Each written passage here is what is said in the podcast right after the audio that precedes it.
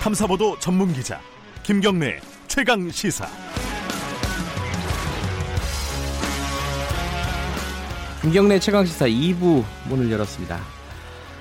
아, 여야 국회 정상화 합의가 지금 안 되고 있죠. 아, 지난주에 여야 3당 교섭단체 원내대표들이 모여서 얘기를 했는데 결국 협상은 결렬이 됐고요. 2월 달에 처리해야 될 법들이 굉장히 많아요, 사실. 민생과 관련된 법들도 있고 이게 제대로 안 될 가능성이 높습니다. 네, 다들 걱정이 많고요. 그리고 주말에 계속 그 자유한국당 소속 의원들의 5.18 망언 관련된 뉴스도 계속 이어졌습니다. 어, 현안 정치 현안을 어, 더불어민주당 홍영표 원내대표와 얘기 나눠보겠습니다. 안녕하세요. 네, 안녕하십니까 홍영표입니다. 네, 아, 5.18 공청회 아, 지난 8일 열렸죠 자유한국당 의원들 주최로요. 네. 각종 어, 망언이라고 표현할 수 있을 정도의 발언들이 쏟아졌습니다. 지금 민주당의 입장은 어떻습니까? 네, 저는 사실 그 이게 정말 제대로 된 이렇게 발언했나 하고 제 네. 귀를 의심했고 네. 정말 분노했습니다. 어, 사실 5.18 민주화 운동은 이미 국가적 차원에서 네. 어, 논란이 끝난 것이고 네. 어, 또, 그거, 그렇기 때문에, 뭐, 5.18 민주화운동 특별법이라든지, 또 법원의 판결이라든지, 뭐, 수도 없이 많은 것들이, 이그 역사적 진실을, 어, 그 밝혔고, 네. 진실을 밝혔고, 제도화를 또 했습니다. 그럼에도 불구하고, 5.18 민주화 운동을 폭동이라고 하고, 어, 희생자들을 종북 좌파가 만든 괴물이라, 괴물 집단이라고 하는, 저는 그런 말을 하는, 어, 자유한국당 의원들을 보면서 정말, 어, 참 분노하지 않을 수가 없습니다. 그 의원들의 얘기는 이제 보도가 많이 돼서 이제 어 얘기가 나오고 있는데 사실 이제 어, 자유한국당 당 차원의 입장에 대해서는 어떻게 생각하세요? 이 부분은 좀 민주당 얘기를 좀 들어야 될 것 같고요. 5.18에 대한 네. 그 자유한국당의 에, 그 분명하지 않은 그 미지근한 태도가 네. 어, 저는 이런 결과를 초래했다고 생각합니다. 음. 아시겠지만 그 작년에도 네. 5.18 진상규명 특별위원회를 구성해야 하는데 에, 뭐 이렇게 워낙 그 여론이 안 좋아서 좌절되긴 했지만 지만원 씨를 추천하려고 하는 움직임조차 있었지 않습니까? 네. 어, 그런 것도 있었고, 또 그것과 관련돼서 자유한국당 의원들이 유사한 발언을 많이 그 했고, 네. 또 지만원 씨를 지지하는 행동을 해왔습니다. 네. 그런 것에 대해서 전혀 어, 어떠한 조치도 취하지 않고 어, 애매모호하게 일관되게 그렇게 해왔거든요. 네. 그것의 결과가 어, 그런 어, 망언을 범죄적인 망언이라고 저는 생각합니다. 그렇게 에, 결과를 만들어냈다 생각합니다. 자유한국당 당 차원의 좀 모호한 입장들이 결국 이런 망언들을 불러왔다 이런 말씀이시네요. 네, 그렇습니다. 관련된 얘기는 그 조만간 자유한국당 쪽이 연결이 되면 제가 한번 좀 여쭤보도록 하고요. 네네. 지금 민주당에서는 이 부분을 국회 윤리위에 제소를 하셨죠. 저는 이런 사람들이 국회의원직을 유지하는 것 자체가 아, 어. 국회의 권위와 네. 또 어, 국- 국회의 어떤 어, 법적인 그 정당성을 훼손하는 거라고 생각합니다. 네. 그렇기 때문에 저는 뭐 윤리에서 할 수 있는 최대한의 조치, 음. 제명을 포함한 이것을 반드시 에, 여야가 합의를 해야 되고 특히 자유한국당이 에, 당의 입장은 그렇지 않다 이런 네. 식의 해명을 내놓았는데 네. 에, 말로만 하지 말고 음. 어, 이 사람들을 국회에서 퇴출시키는데 함께 동의를 해야 네. 어, 저는 그 진정성으로 저희들이 받아들일 수 있다 이렇게 생각합니다. 그러면은 그 세 명의 국회의원에 대한 제명안을 발의를 하실 건가요?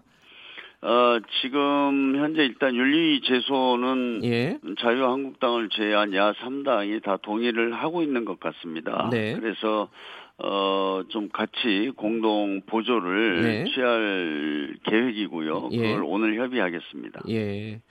근데 그 현실적으로는 네. 어, 자유, 자유한국당 의석을 고려하면은 제명 자체는 어렵지 않나라는 관측들이 있어요. 네, 그래서 제가 다시 말씀을 드리지만 네. 지금 자유한국당은 어제 당 대표나 원내 대표가 그 유감 또 네. 뭐 사과 표명을 했는데요. 네. 그렇게 말로 끝나서는 안 된다고 생각합니다. 네. 그래서 어 그 어제 그 해명이 정말 진정성이 있다면 네. 어이 새 의원들을 퇴출시키는데 네. 동참하는 거라고 생각합니다. 네, 그래서 예. 자유한국당까지 함께 할 수 있도록 노력을 하겠습니다. 하나만 더 여쭤보면요. 그 네. 뭐 명예훼손이나 모욕죄 관련해서 고소 고발을 당 차원에서 좀 진행을 하실 예정도 있나요? 네, 그런 음, 법적인 조치를 취하는 것도 적극 음. 검토하겠습니다. 아, 그럼 오늘 중에 거의 검토는 마치겠네요. 그죠? 네네. 네. 알겠습니다. 이 얘기는 여기까지 하고요. 네. 국회 상황 좀 여쭤보겠습니다.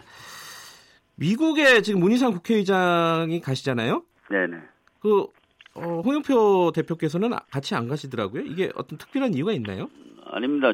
뭐 당에서는 네. 이해찬 대표가 가셨기 때문에 네. 에, 저희가 뭐 당 대표, 원내 대표 다 갈 수는 없죠. 아, 그래서요? 네네. 예. 그렇습니다. 아니 혹시 이제 뭐 일각에서는 가서 이제 나경원 대표랑 계속 일정을 같이 하다 보면은 뭔가 국회 협상에. 물꼬가 트이지 않을까 이런 예, 기대도 하고 있어가지고요. 네. 그 어떻습니까? 지금 2월 국회 어떻게 보세요? 계속 불투명한 상태로 가는 겁니까? 그 사실 2월 국회가 할 일이 굉장히 많지 않습니까? 네. 그래서 어 저는 구정 지나고 네. 국회 정상화를 당연히 하는 것으로 예상을 했었습니다. 예. 그래서 어 15일까지는 좀 상임위 활동을 하고 네. 그다음에 다음 주에는 이제 에그 당 대표 뭐 연설이나 네. 대정부 질문 이런 것들 정상적인 절차를 진행할 것으로 예상을 했었습니다만은 네. 자유한국당이 어, 뭐 여러 가지 요구 조건을 내걸면서 그것이 수용되지 않으면 임하지 않겠다 이렇게 해서 어, 사실 지금 국회가 어, 열리지 못하고 있습니다. 근데 요, 그 자유한국당이 요구하는 요구 조건 중에 하나가요. 그 네. 손혜원 의원 관련된 국정조사잖아요. 네. 이게 되게 중요하게 생각하는 것 같더라고요. 보도를 보면은. 네, 네, 네. 이 부분은 받으실 요양이 없으세요? 왜냐하면은 그 전수조사하겠다는 게 이해충돌 조사위원회인데 그 네. 민주당 측에서는요. 네. 그두개 같이 추진할 수도 있을 것 같고 그냥 밖에서 보기에는 어떻습니까 지금 상황이? 아니 그래서 제가 그걸 안 받겠다고 했던 것이 아니고요. 예. 어, 국회의원의 이해 충돌의 실태 조사와 예. 제도 개선을 위한 특별위원회를 만들고 네. 그 내에서 손혜원 어 의원에 대한 뭐 국정조사 청문회 아니면 청문회든지 또 그 외에도 뭐 이장우 의원이라든지 송원석 의원 의원이라든지 아마 이해 충돌에 대한 실태 조사 신고센터 같은 걸 만들면 굉장히 많이 예, 그런 것들이 제, 더 신고가 들어올 수 있습니다. 예. 그래서 어, 좀 이번 기회에 이해 충돌 문제는 계속 국회에서 논란이 됐던 것이니까 좀 실태 조사도 하고 어, 또 이해 충돌에 대한 원칙과 기준 이런 것들을 제대로 만들어서 어, 제도 개선을 하자 이렇게 음. 제안을 한 거거든요. 예. 그런데 이제 그것을 못 받겠다. 손혜원 어, 국정조사만 해야 된다. 이렇게 주장이 맞서서 합의를 하지 못했습니다. 그게 그 문제는 예. 뭐 앞으로도 적극적으로 논의하도록 하겠습니다. 아, 그 탑의 여진이 있는 거죠. 왜냐하면 국정조사하고 아까 말씀하신 그 네. 홍 대표께서 말씀하신 뭐 그런 어떤 어 조, 조사위원회 구성 뭐 이런 것들은 동시에 추진이 가능한 거 아닌가라는 생각이 좀 들어가지고요. 아니 그 이- 이해충 이해충돌에 대한 특위가 만들어지면 그 네. 내에서 청문회를 하면 되거든요. 저희들이 이제 청문회냐 아, 조사위원회 뭐 어떤 차이가 있냐면 네. 증인이나 참고인을 부를 수 있는 네. 법적으로 어그 와서 허위 증언이라든지 뭐 그런 걸 못하도록 하는 것 때문에 저희가 네. 청문회나 이런 걸 하거든요. 예. 그래서 저는 그 안에서 충분히 할 수 있다고 어 음, 생각합니다. 네. 알겠습니다. 그 어쨌든 민주당 입장에서는 네. 그 이해충돌 조사위원회 구성해서 그 안에서 하자 특위를 아니, 구성해서 예. 여러 가지 그 제기되는 문제들에 대해서 여전히 사회적인 논란이 되고 있거든요. 예. 손혜원 의원 것만 해도 어 목포에서 예. 어, 그 있었던 일은 그것이 사실 어떤 개인의 어떤 이익의 충돌 문제인지 아니면 네. 어, 정말 그쪽의 근대 문화 유산을 보존하기 위한 것인지 이거는 목포 같은 데서는 압도적인 여론이 에, 그 근대 문화 유산을 보존하려고 한 것이다라는 예. 의견이 많다고 합니다. 그래서 이런 것을 저희가 뭐 한번 국회에서 어, 그 이렇게 한번 점검해 보는 건 필요하다고 생각하고요. 예. 그 다음에 이제 다른 의원들에 대한 문제 제기도 언론이나 뭐 여러 가지 경로로 되고 있지 않습니까? 네. 저는 그런 문제들도 함께 다루어서 어, 앞으로는 이해 충돌을 문제를 가지고 어 이것이 이 어떤 그 논쟁이 되지 않도록 알겠습니다. 원칙이나 기준을 세우고 어떤 제도적 장치를 마련하는 것 이것을 위해서 저는 필요하다고 보고 있습니다. 예. 민주당 입장으로 듣고요. 네네. 근데 지금 바른미래당에서는요 관련해서요 이게 네. 민주당하고 한국당 거대 양당이 보이콧 공조를 하고 있다 국회 보이콧 공조를 이렇게 얘기를 하고 있어요 이 부분은 어떻게 받아들이세요? 글쎄요, 뭐, 저, 뭐, 여당도 전혀 책임이 없다. 저는 그렇게 네. 얘기하지 않겠습니다. 예. 그러나 우리 국회라는 데가 매일매일 어떤 새로운 사안들이 발생하고 쟁점이 생깁니다. 네. 그렇기 때문에 저는 우리가 이렇게 정치적으로 어, 주장하고 요구할 것은 하더라도 네. 국회가 해야 할 일은 해야 된다고 봅니다. 네. 어, 민생과 관련된 중요한 법안이라든지 뭐, 이- 뭐 최근에도 이제 어떤 탄력 근로제라든지 뭐 최저임금 제도 개선이라든지 이런 문제부터 시작해서 뭐 어, 여러 가지 또 우리 그 공정거래를 위한 예. 뭐 공정거래법이라든지 또 어, 뭐 공수처법, 검경수사권 조정 뭐 이런 것들을 국회에서 일을 해야죠. 하면서 싸워야 된다고 생각을 합니다. 음. 그런데 아예 에, 그 받을 수 없는 요구를 해놓고 그걸 들어주지 않으면 전혀 국회 문을 열 수 없다. 이런 태도는 옳지 않다고 생각합니다. 원칙론적으로 책임은 인정하지만은 어, 원인은 어, 자유한국당에 있다 이런 말씀이신 거죠? 네, 그렇습니다. 예. 그 다른 얘기 한두 가지 더 여쭤보고 끝내야 되는데 시간이 네네. 될지 모르겠네요. 빨리 좀 여쭤볼게요. 네, 네.